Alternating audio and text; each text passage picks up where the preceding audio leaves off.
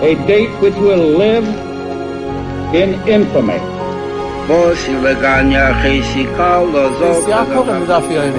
Both of those projects, initiatives, got off the ground because of the Ger Rebbe. The 11 Olympic team members slain in West Germany. The Olympic Games. Zugehört waren Brüder in Amerika. Vertraut und Schabbat, es ist getan. Out of the 24 who were killed were Americans who had come to learn in Hebron. I say one million Jewish children who were made to be cut loose.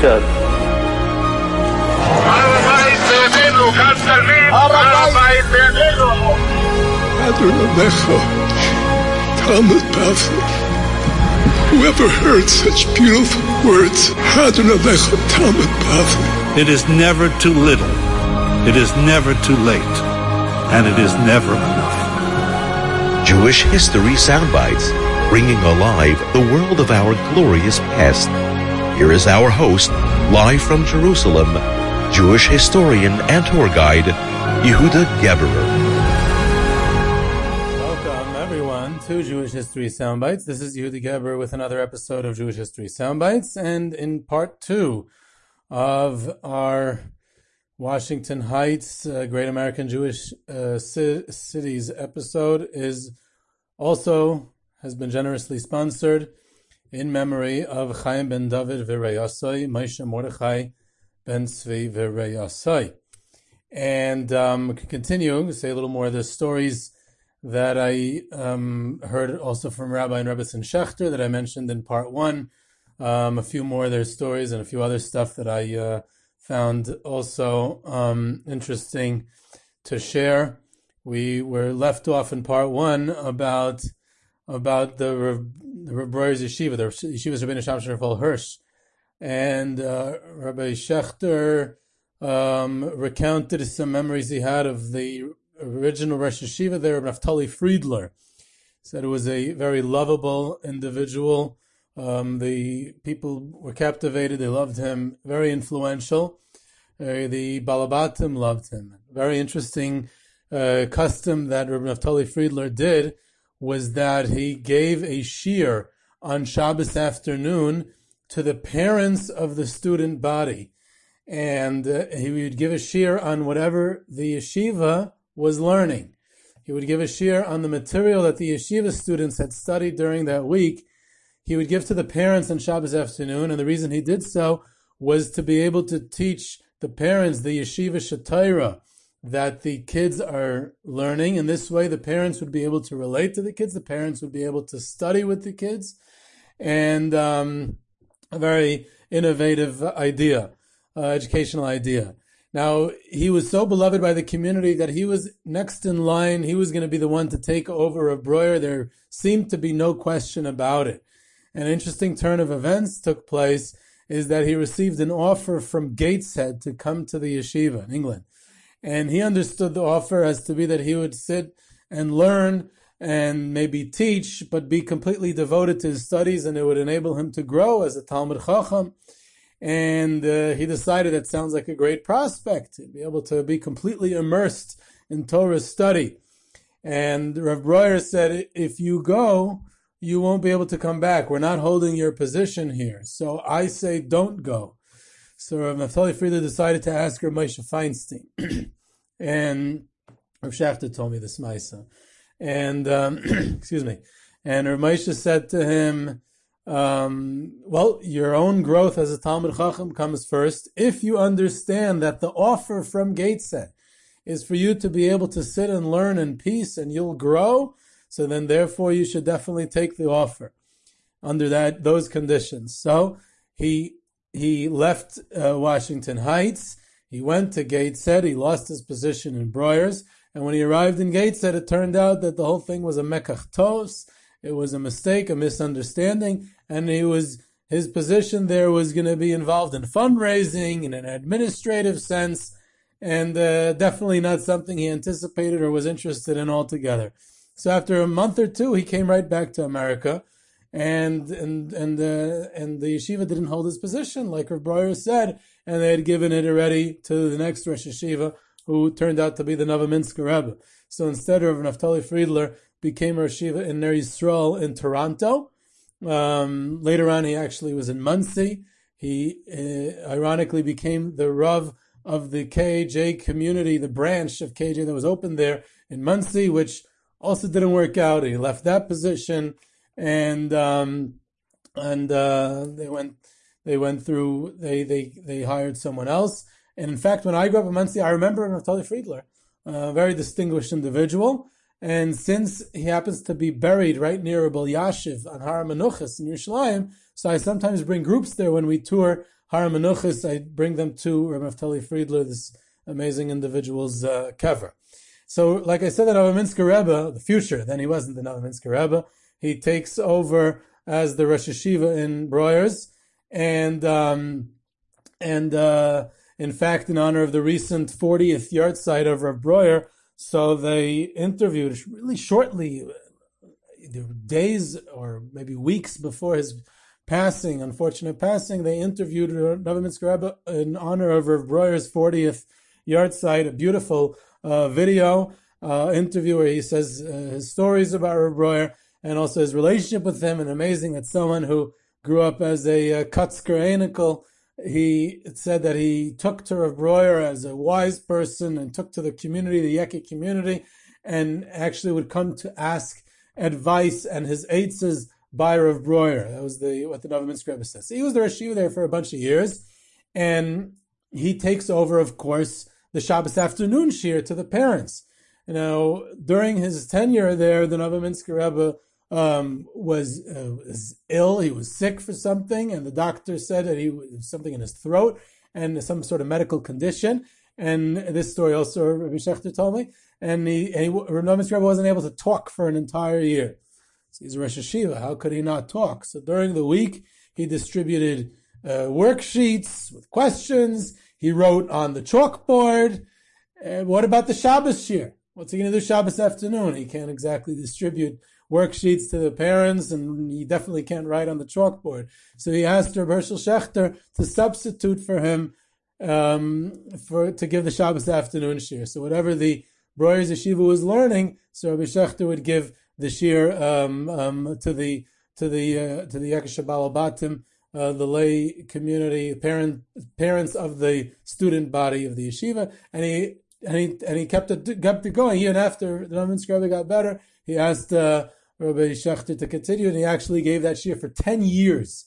Um, when the Novominsker Rebbe was the Rosh Yeshiva there, he lived in Washington Heights. And Rabbi Breuer told him, you're not allowed to wear a shtreimel in Washington Heights in public. This is a Yeki community, Minig, Frankfurt. In Frankfurt, we didn't wear shtreimels. So he, the Novominsker Rebbe only wore it at home, so you shouldn't forget what a spudik looks like, and he didn't walk around the streets. Remember hearing from an elderly Hasidic Jew that when he was a, a Talmud of Lakewood in the 19, I think 60s or 70s, um, so Reb Shneur Kotler did not encourage uh, wearing a shtreimel. He was one of the only Hasidic uh, married couples in Lakewood at the time. It's, it's, not another another fellow, and he wasn't allowed to wear a shtreimel in the streets of Lakewood either. And I don't know if shtreimels have made it to Washington Heights yet, but I think they've made it to Lakewood at this point. Um, so, so the the arrangement with the yeshiva was there was another shul in the neighborhood called the Aguda. Now I don't know if they were affiliated with Agudas Yisrael. As it happens, the the KJ community was very closely affiliated with Agudas Yisrael.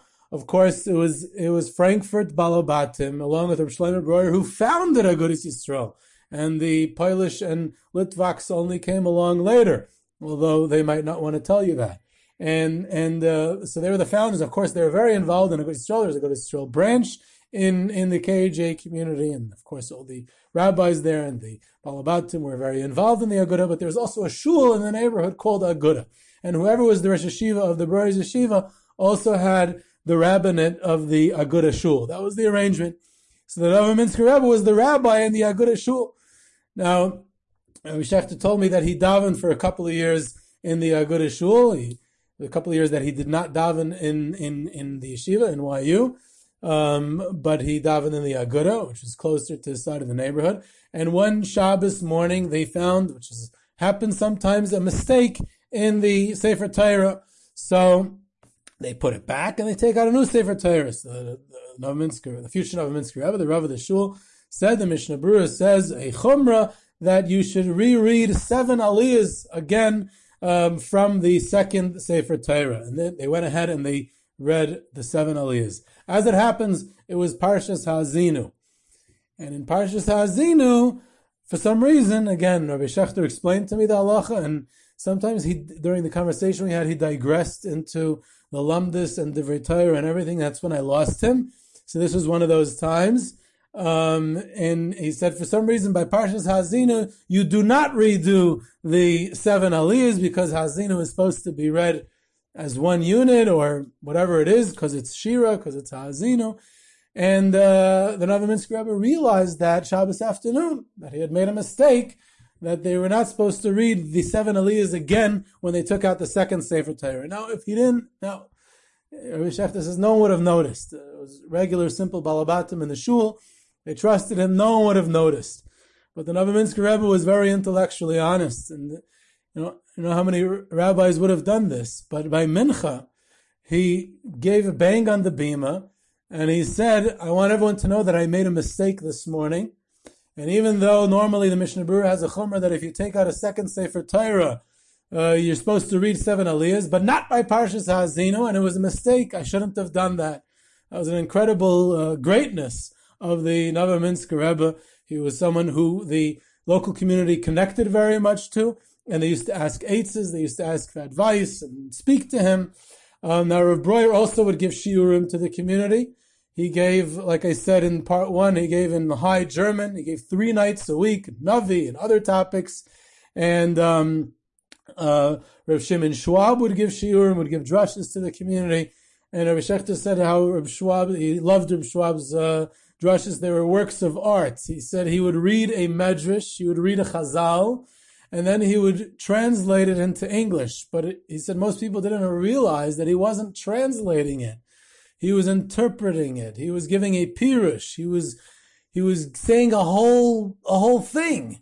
And it was, it was beautiful the way Rav Schwab would speak and the depth of his speech and the clarity. And it was, it was really, really something to enjoy and experience. Now, on the other side of the neighborhood, of course, was Yeshiva University. And many of the Rebbeim in the yeshiva would live local in those days. Uh, one of the prominent Rebbeim who lived locally was Reb David Lifshitz and um, who's the Suvalker Rav, and also came to America on a visa of um, Rav Revel in the beginning of the war. And Rav Lifshitz, um, I remember uh, his daughter, Rabbi Shalamis Kamenetsky, your his wife, t- told me about her father and how they escaped, and she was a little girl then, she remembered, and that they came to the Heights. And so he lived in the neighborhood. And not only that, but there were a lot of Balabatim who lived on the other side of the neighborhood in those days. Today it's Today it's it's again a resurgence. There is a, a new growth in the community there, and and and he had a shul. Lynch had a shul that was independent of the yeshiva. It was local, uh, local uh, lay, layman, local balabatim who had a shul, and he was the rav of that shul today. You know, those balabatim eventually moved out of the city, and uh, was eventually the neighborhood changed, became more non-Jewish, Dominicans, Puerto Rican, and then the uh, gentrification of the neighborhood uh, in recent years. A lot of young uh, families, YU families, Kyle families uh, moved in also in the neighborhood. Um, so you know a lot of dynamic uh, demographic changes going on in the neighborhood as well.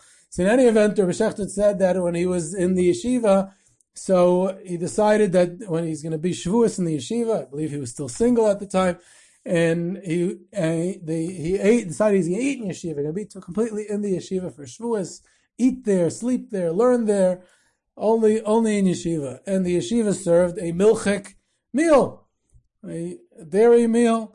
So he was a little nervous eating a dairy meal and yontif. He's supposed to have fleishiks.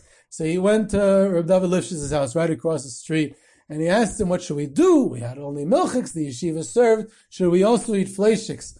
And he said, Reb David Lifshitz said, "Milchiks? You didn't eat a yontif suda yet. Come inside my house, sit down, I'm going to serve you fleishiks. And he said they came and they had a whole fleishik suda by him. He said another Rebbe who lived across the street from Yeshiva was the Mashgiach of uh, Beni Yisrael Choner, Yaakov Lessin. Yaakov Lessin was a Slobodka, Talmud of the Alter.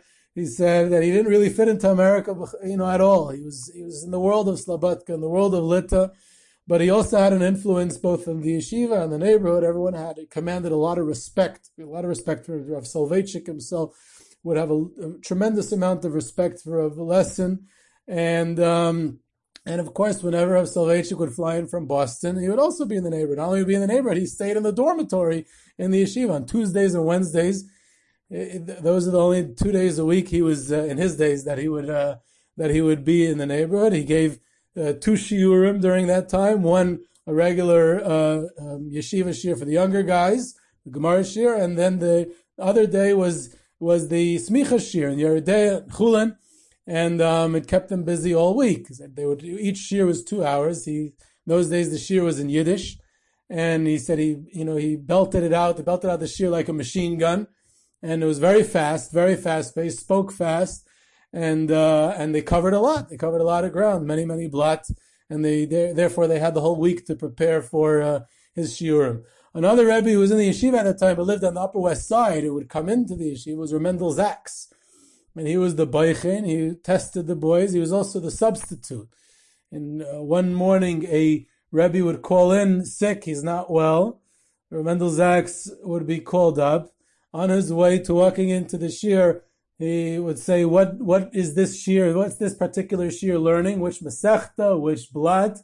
And they would tell him, and then bam, he would have a shiur just like that, and he would uh, be able to say a whole shiur. He also tested the boys when they came into the yeshiva. He would test them on things that he knew they wouldn't know, and he said, "I'm doing it to sharpen your minds. I'm doing it to see that if you know how to think out of the box." Old school uh, Litvak and uh, Rav Schachter said that one of the reasons he wanted to settle in the neighborhood when he got married, which wasn't that common, as a Koilingaman, part of the yeshiva, was to be to be influential like a lot of his rebbeim were in the uh, in the neighborhood, to be part of the yeshiva in in local, not to come in every day and to just learn there, and to be able to give shiurim there at night, which he had already been doing when he was single. And in fact, he said that a funny story when he was in. Uh, Eretz Yisrael about 20 years ago, Shemitah. So they went down to Komemiyus, to, to the Rav, Rav Mendelssohn, who was a pioneer. His father really was a pioneer with the Chazon Ish, uh, in, in, in Shemitah observance with farmers in Israel. So he, Rav Shechter was schmoozing with, with this Rav Mendelssohn. And he said, where are you? You live in Washington Heights. Oh, you're a Rebbe in, in YU. So Rav Mendelssohn, who, you know, is a Rav in Komemiyus, and he, you know, his father was close to the Chazon Ish, comes from really a different world. Said, I always heard about YU. And, you know, I, I heard it wasn't really a yeshiva because, you know, they have secular studies there. He said, but recently I was in Washington Heights and I was driving around the neighborhood and I saw these YU boys and they were wearing tzitzis and they were carrying sfarim and they looked like yeshiva boys. What changed? How did they change? I heard that, you know, it wasn't like such a, you know, an impressive place. That's what he asked Rav Shechter. So Shechter decided to get him going. So he said, I'll tell you what changed. Zionism. He says these Zionim, they started going from America to learn in Israel for a year after high school. And the parents were all into it for a year or even more than a year. And when they're a year in Eretz Yisrael, they get much more into learning. They get devoted to learning. They become more from. They come back to YU. They're knocking away and learning. And that's what changed the yeshiva. I don't know how much he appreciated that answer, but that was a, a funny exchange. Um, one last uh, YU story before we get back to the Yekis. So the um, so the the there um, this I heard many years ago from Shechter, but he chazed it over last night again. Uh, he said that uh, there was a guy who asked a question during shiur to Rav Soloveitchik, and um, and in Yoreh Deah, in the in the Smicha Shiur, and Rav Soloveitchik didn't like the questions. He said, how do you not know that? Even the walls here know Yoreh Deah by now. So the guy says back to Rav Soloveitchik, he says, the walls heard it ten times. This is only my first time hearing it. So of course the walls know it better than me. And the reason I remember the story was because on Shabbos morning, during that Shabbos that I spent at the Schechters, so Friday night we davened in Breuer, as I mentioned. Shabbos morning we went to the yeshiva. And I said, I want to see the walls that know Yoreh Deah. That's one of the things uh, I wanted to see. Um, so I still don't know Yoreh Deah until today, but at least I saw walls that know Yoreh Deah. Now, um, one place where I remember from my wife's grandparents, um, that they said that the Yekis, the, the, uh, you know, you can't vacation in Washington Heights, uh, during the city, during the summer. It's very hot and very, you know, in general, it's crowded. It's a city. It's, it's, it's the edge of Manhattan, but it's still Manhattan. And, and they would all go up to Tannersville. That was there, the Yekis. That's Rav Breuer himself. And there was really no non-Yekis in those days who went to Tannersville. It was really a very clicky, kind of like what the neighborhood itself was, very clicky, very, you know, protective about who they were. And again, in those days, it was a booming neighborhood. It was very strong, very large. Uh, um, the decline happened uh, only much later. And so there weren't really any non-Yakis. At one point, Rabbi Shechter also went up there and they, he went, there was a couple of Talmidim uh, who came up with him and they learned every day on the porch, they learned Chulin. They studied together. And the, uh, the Yaki Balabatim enjoyed seeing uh, them learning and they finished the whole chulin over the two months of the summer. Rabbi Shechter and a couple of guys in the Balbatim were very excited. They're very impressed. They decided to sponsor a Fleischig Kiddush Shabbos morning, the last Shabbos of the summer, in honor of the Siyum of them finishing chulin. At that point, it was already later on in Rav Breuer's life. He was already blind, and he was amazed that they had finished chulin in two months. He spoke to them and learning a little bit, and he decided to speak at uh, at the Siyum. And he said, and this is again the world that Rav Breuer was. Rav lived till he was 98 years old. He lived through generations and generations. He belonged to another world. That was one of his greatnesses that he was able to relate to the new world and speak to people of the next generation. But he, he said to Rabbi Shechter, he said, did you hear of this new sefer that came out, the Meshech Chochma? Now, the Meshech Chochma at that point was written by, of course, Rav Meir Simcha of Dvinsk, was written over 60 years before, but to Rav Breuer, who remembered when it came out, it was a new Sefer. So, so he said, so Rav said, yeah, I heard of the Sefer, um, of the, of the Meshach, with our Sameach. So he said, he brings there a question that the Chasam Sofer asks about how do we know that Gershon is Gayer Kikatan Shanaila Dami? How do we know that a convert is like a baby child that has just been born and does not have any blood relations to anyone. He's like a new creation, a new child, a new baby. That's what a, a convert to Judaism, that's the halachic status that he has. How do we know that? So the Meshech Chochma answers is that by Matan Torah, we just had a Shavuos now recently, it says, Shuvu lachem lo You can go back to your wives. Now some of their wives were related to them, you know, because before Matan Torah, they were allowed to marry whoever they wanted. And here the Torah is permitting them to go back to their wives, even though their wives might have been cousins or whatever, any forbidden relations, kroivim, and they, they, were not allowed to marry. So, so we see from here that Ger, Shenizgair, all of them were, had the status of a Ger now. They were just born and they're Kikatan Shanaylat, so they're allowed to marry someone who is genetically their relative, but halachically is not their relative because they all have the status of Gerim. That's what the Meshech Chochma apparently said. So Rabbi says, I want to tell you something.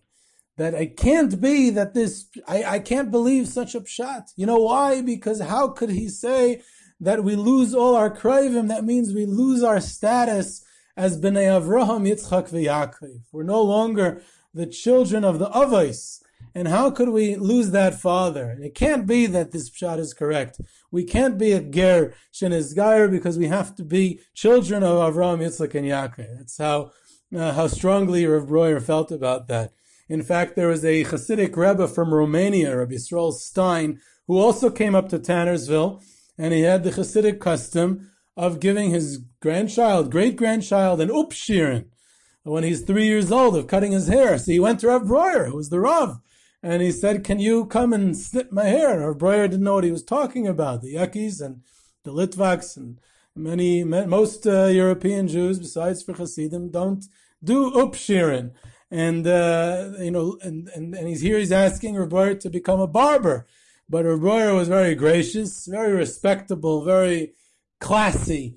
And he's, he, he said, this is your custom, so I want to participate. And he went ahead and he snipped this little boy's uh, hair. Um, the um, the Rav Shimon Schwab, when he was the Rav in the neighborhood, so the Yeki Frankfurt Minig, and I remember when my father-in-law was saying Kaddish for his parents, I remember he was very makpid on this uh, custom that you own, only one person says Kaddish at once. No two people. It's a lack of decorum and you can't hear more than one person and that's too wild for the Yekis. So only one person says Kaddish at once. A lot of people need to say Kaddish. Obviously that was the original custom. Saying more than one Kaddish is a fairly new thing and it happened ironically because of an epidemic. And most, a lot of people lost relatives. So Akiva Eger said that uh, they should have more, more than one person saying Kaddish together. That's a different story.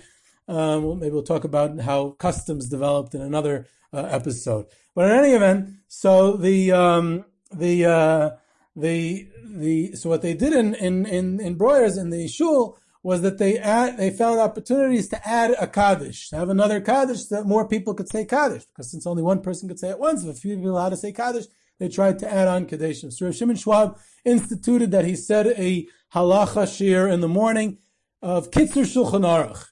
And after Kitzur Shulchan Aruch, someone would say Kaddish. Now, he was, he was, Rishim Shlomo was a real Rav. He learned the simple halachas of Kitzur Shulchan Aruch, and they went through several halachas every day. He explained it to the Balabatim, and they finished the entire Kitzur Shulchan Aruch every single year. Then other Rabbanim, they, as said, other Rabbanim, they, they, you know, Kitzur Shulchan Aruch is, is too, too low. It's a, too simple a safer. They do Mishnah Berurah with Biur Halacha, or they go into the Paiskim, or Shlomo Zalman, or Yashiv. Said Rav Shimon Schwab, he understood that the best and the easiest is to give over the simple halacha to the community members, and that's that's the most practical, and that's how um, he led his kehila. Now, one of the, uh, in the I mentioned that there was tension between the two communities, the Breuers, the KJ community, and the YU community. One of the ways that it expressed itself was about the Eruv. Now, there's no such thing as having a commu- Jewish community somewhere where the Eruv is not an issue. So it's endemic to every community in the world. Either you have an Eruv or don't have an Eruv, and for sure to have some sort of dispute um, um, uh, in regards to the Eruv. So it's not unique to Washington Heights, but uh, but here um, Rav Breuer was opposed to an Eruv, and Rav Shimon Schwab was opposed to the Eruv, and the members of the YU community wanted to make the Eruv. And eventually they did. And there was always a controversy about it. And eventually, when they were successful in, in building it, so that it ultimately brought young people to the neighborhood. Young people need to have strollers and, and, uh, and, and, you know, it just, it's more attractive to come to the neighborhood. When, in the early years, when the Yekis were the majority in the neighborhood of the, of the Shemrei Shabbos com- community, so they, um, there was no Eruv. Now, um, interesting enough, there was someone actually, I remember the son from Monsey, Shechter remembered the father, Mr. Grunebaum, the baker. He was actually a baker back in Frankfurt. And he said that uh, he remembered that when Reb Shlomo Breuer became the Rav after Reb Shamshon Hirsch passed away, after his father-in-law, Rabbi Dr. Solomon Breuer, after his father-in-law, Reb Shamshon Hirsch passed away. So he came to the community. The other community, the mainstream Orthodox, Orthodox community. The KAJ community was, of course, the separatists, the Austritt. They separated. That was Rav Hirsch's uh, position that there's no compromise, there's no recognition of reform or, any other stream of Judaism. So you can't be in the established community that recognize the legitimacy of the Reform Temple and the membership of the Reform uh, Jews in the community, and therefore we have to separate and have our own community. That was Austritt. That's Rav Shamshon Hirsch fought for, and that's of course a topic for another time. So, so Rav Breuer, or the original Rav Breuer, Solomon Breuer, he uh, he um, he he when he came to the community, so the other the other community, the other Orthodox community in Frankfurt, had built an eruv. So Rav said the eruv is no good. So he said, why not? So he said, I'll teach you eruvin as soon as I become the rabbi, and I'll explain to you why it's no good. So Mr. Grunebaum said that they learned Eruvin for three years with the Rav, with the Shlomo Breuer, and he said at the end of three years he knew Eruvin, but he still did not know why the other Eruv was puzzle, was no good. And presumably the reason was because the fact that the other community in Frankfurt had built it, and perhaps uh, that uh, trickled down into the Washington Heights uh, philosophy also. So, so you know, Breuer or Schwab, they were opposed to building an Eruv. and uh, and um, and um, and someone came to Schwab and asked him why not? Why can't we do it? They want to build an eruv. So Schwab said, "Ich bin schon aus Rov. I'm already not the Rav. He's retiring. Rav Gelley is coming. Rav Zecharia Gelley." And uh, and and you could ask him. He said, "You should know that when I was a rabbi in Germany, I was a rabbi in a town in Bavaria, which the name escapes me, and um, and we had an eruv there. He said over there, um, I was responsible for the eruv. I took full responsibility for it. I checked it, and therefore it was possible. Here, I can't take responsibility for it. Why? Because I can't take responsibility for the entire Manhattan. And if I have just for Washington Heights, then people will say, oh, they carry in Washington Heights. Rav Shimon Schwab says you could carry Washington Heights. That means he holds of the eruv in Manhattan, and we can carry anywhere in Manhattan. So he doesn't want to take that type of responsibility. It's all or nothing. Um, and Rav Gelley uh, asked Rav Shimon Schwab, what do you mean that ich bin schon eis You meant that it's my responsibility now? You meant that you're not the rabbi anymore? What do you mean? You're still around. I'm just your assistant. So Schwab uh, clarified. He said, "What I meant to say was, an, as an expression, that you'll make an eruv here over my dead body." That's that's basically what I meant in more uh, straight talk. So this uh, the eruv remained a point of contention, and when people would carry their talis in the streets, so the members of the Yeki community would would greet them by saying "Good Yantif," because if it was Yantif, then you're allowed to carry your talis. So presumably, if you're carrying your talis on Shabbos, that means that you hold that it's uh, yantiv. So that uh, I guess that became that the the, uh, the another another another issue um, on the topic of Austritt. So um, so so Rabbi Shechter uh, was once uh, speaking in Eretz Yisrael, and he was schmoozing with Rav Ruderman afterwards. And he said, "Where do you live?" Washington Heights, Rabbi in Yeshiva University. So he said, "Oh, the, it's nice to live with the Yekis. The Yekis are very nice people." He said, you know, you have to deal with the fact that they that the Yekis believe that the biggest mitzvah of all 613 mitzvahs is ouster. It's, it's sometimes a little rough to deal with, but other than that, it's fine. So that's uh, that's a strong position that came all the way from Rav Hirsch. And then we come along to the the development of the community that um, you know the uh, the community grows and it becomes difficult to live in the city. Um, in the 1980s, already started in the 70s, the 1980s, originally the Yucca Jews that came over, they lived in small apartments, small families. Sometimes it was multi-generational, living in the same apartment. And when affluence grew and there were larger families and people wanted more space, people wanted a backyard for kids, so they wanted to move the community. There was a movement within the Kehila to move the entire Kehila to Orangeburg, New Jersey, Rav Schwab was opposed to it, and that be, became an issue. Rav Schwab has many speeches where he speaks, uh, some of them are published, uh, to try to keep the Kehillah together, to debating whether to move it altogether or to stay or to try to, you know, stick it out inside Manhattan. Um, many of the young ones eventually decided they're moving to Monsey. Um, and I heard from a an uh, older prominent uh, Yeki or Monsey who was started off in, in the Kehillah in Washington Heights that Rav Schwab called him in when he when he heard that he's moving to Monsey, and he says, "Who gave you permission to leave?" He really fought for every individual to try to stay. There was even an attempt to open a branch in Paramus, New Jersey, and incredibly enough, they hired Reb Herschel Schachter to become the rabbi, and um, and that became a branch of Breuer's. Uh, for five years, he was the rabbi. So Rav Schwab didn't want them moving out to Paramus. He also wasn't excited that they hired a YU rabbi to become the, the Rav there of a Breuer's Kehila. The YU people didn't want to move out to Paramus because it was Frankfurt customs. It wasn't, you know, regular uh, communal, American communal customs.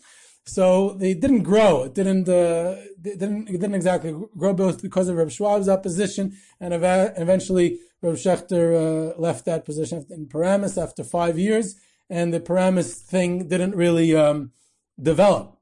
But while they were in Paramus, an interesting we spoke about how they kept the Frankfurt customs. They're very strong about keeping all the Frankfurt customs.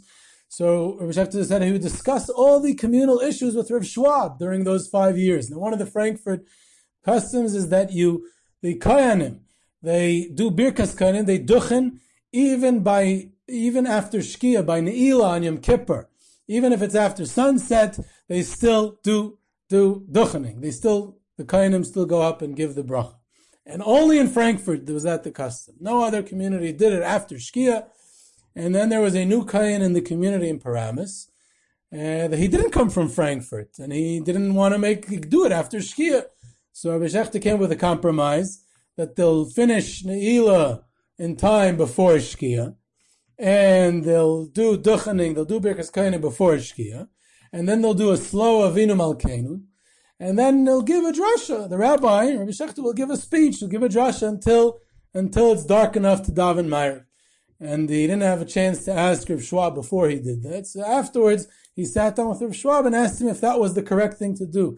Rav Schwab said, of course it was the correct thing to do. You did exactly the Frankfurt custom because that's what Rabbiner Hirsch did. That's what Rav Shamshon Fall Hirsch did. He also want, struck this compromise that they finished the Ne'ilah before Shkia, they had the Duchening before Shkia, and then they did Avinu Malkeinu slowly, and then Rav Hirsch would give a speech after Ne'ilah. It's interesting because my wife's grandfather, who was a Yeki in, in uh, Katzenstein, so he told me that uh, Rav Breuer gave a speech only twice a year, the main speech, not a regular shiur, from the podium, from from the to the entire community in the shul, on Shabbos Hagadol and Shabbos Shuva, which is originally the custom from Europe and in Eastern Europe also. Today changed, but and I happen to know that that, that was the original minig. And um, and he said Rav Breuer would get an aliyah. That Shabbos, they usually didn't give the rabbi an aliyah, but if he was speaking that Shabbos, they would give him an aliyah. I even saw him go over to the Gabbai in uh, my grandfather, in the Grushel in Beit Vegan, and it was Shabbos Hagadol, and Leib Hyman was giving a drasha, the Rav of uh, of the Grushel, and uh, and and and he's and they gave Leib Hyman an aliyah. And my wife's grandfather went over to the Gabbai and he said, "I want to thank you for giving the Rabbi aliyah the Shabbos that he's giving his speech." Because that was the custom in Frankfurt, that was the custom in KJ, and that's what Rav Breuer did. So we're keeping the Yeki customs. In any event, going back to what Rav Hirsch did, he gave this speech after Ne'ilah, and that was actually the last public speech he gave to the entire community. Um, during the last year of his life, he gave it every year, obviously, but um, but uh, he died in December, so there was no Shabbos Shuv or Shabbos Negadol after that, and uh, so that was the that was that's what Rav Schwab said. Um, so, like I said, there's this struggle to keep them in the neighborhood. Um, and in 1980, the community, sir, uh, the Kahilas uh, sustained a serious double blow. Rav Breuer passed away at the ripe old age of 98, and the longtime president of the Kahila, Dr. Muller, Dr. Rafal Muller, uh, uh, passed away. There was the degeneration of city neighborhoods at the time, became too crowded and pricey. Um, eventually, there was a movement to Monsey, where they eventually, much later, opened the branch of uh, KJ. And, um, and then in recent years, there's the rise of the YU community. There's a gentrification of the neighborhood in general. Um, so, um, in fact, there was a, a, thought back in the 70s even to bring in an outsider, Rabbi Chil Per, the, the, the Rosh Yeshiva of, of the Shiva Rockaway, um, to be, him become a rabbi in the Kehila. That would be an appeal to the younger and more American community. That uh, that didn't work out but um, but the uh, the community is still there and with branches and and loyalties even from the people who moved out. So that's a little bit about Washington Heights, part two. And this was Yehuda Geberer with Jewish History Soundbites. You can reach me at Yehuda at yehudageberer.com. Geberer is G-E-B-E-R-E-R. And for questions, comments, sources, tours, and trips to places of interest in Jewish history, check out our website, yehudageberer.com. Subscribe to our podcast on iTunes, Google Play, Spotify, Stitcher. Follow us on Twitter at JSoundbites, and I hope you enjoyed.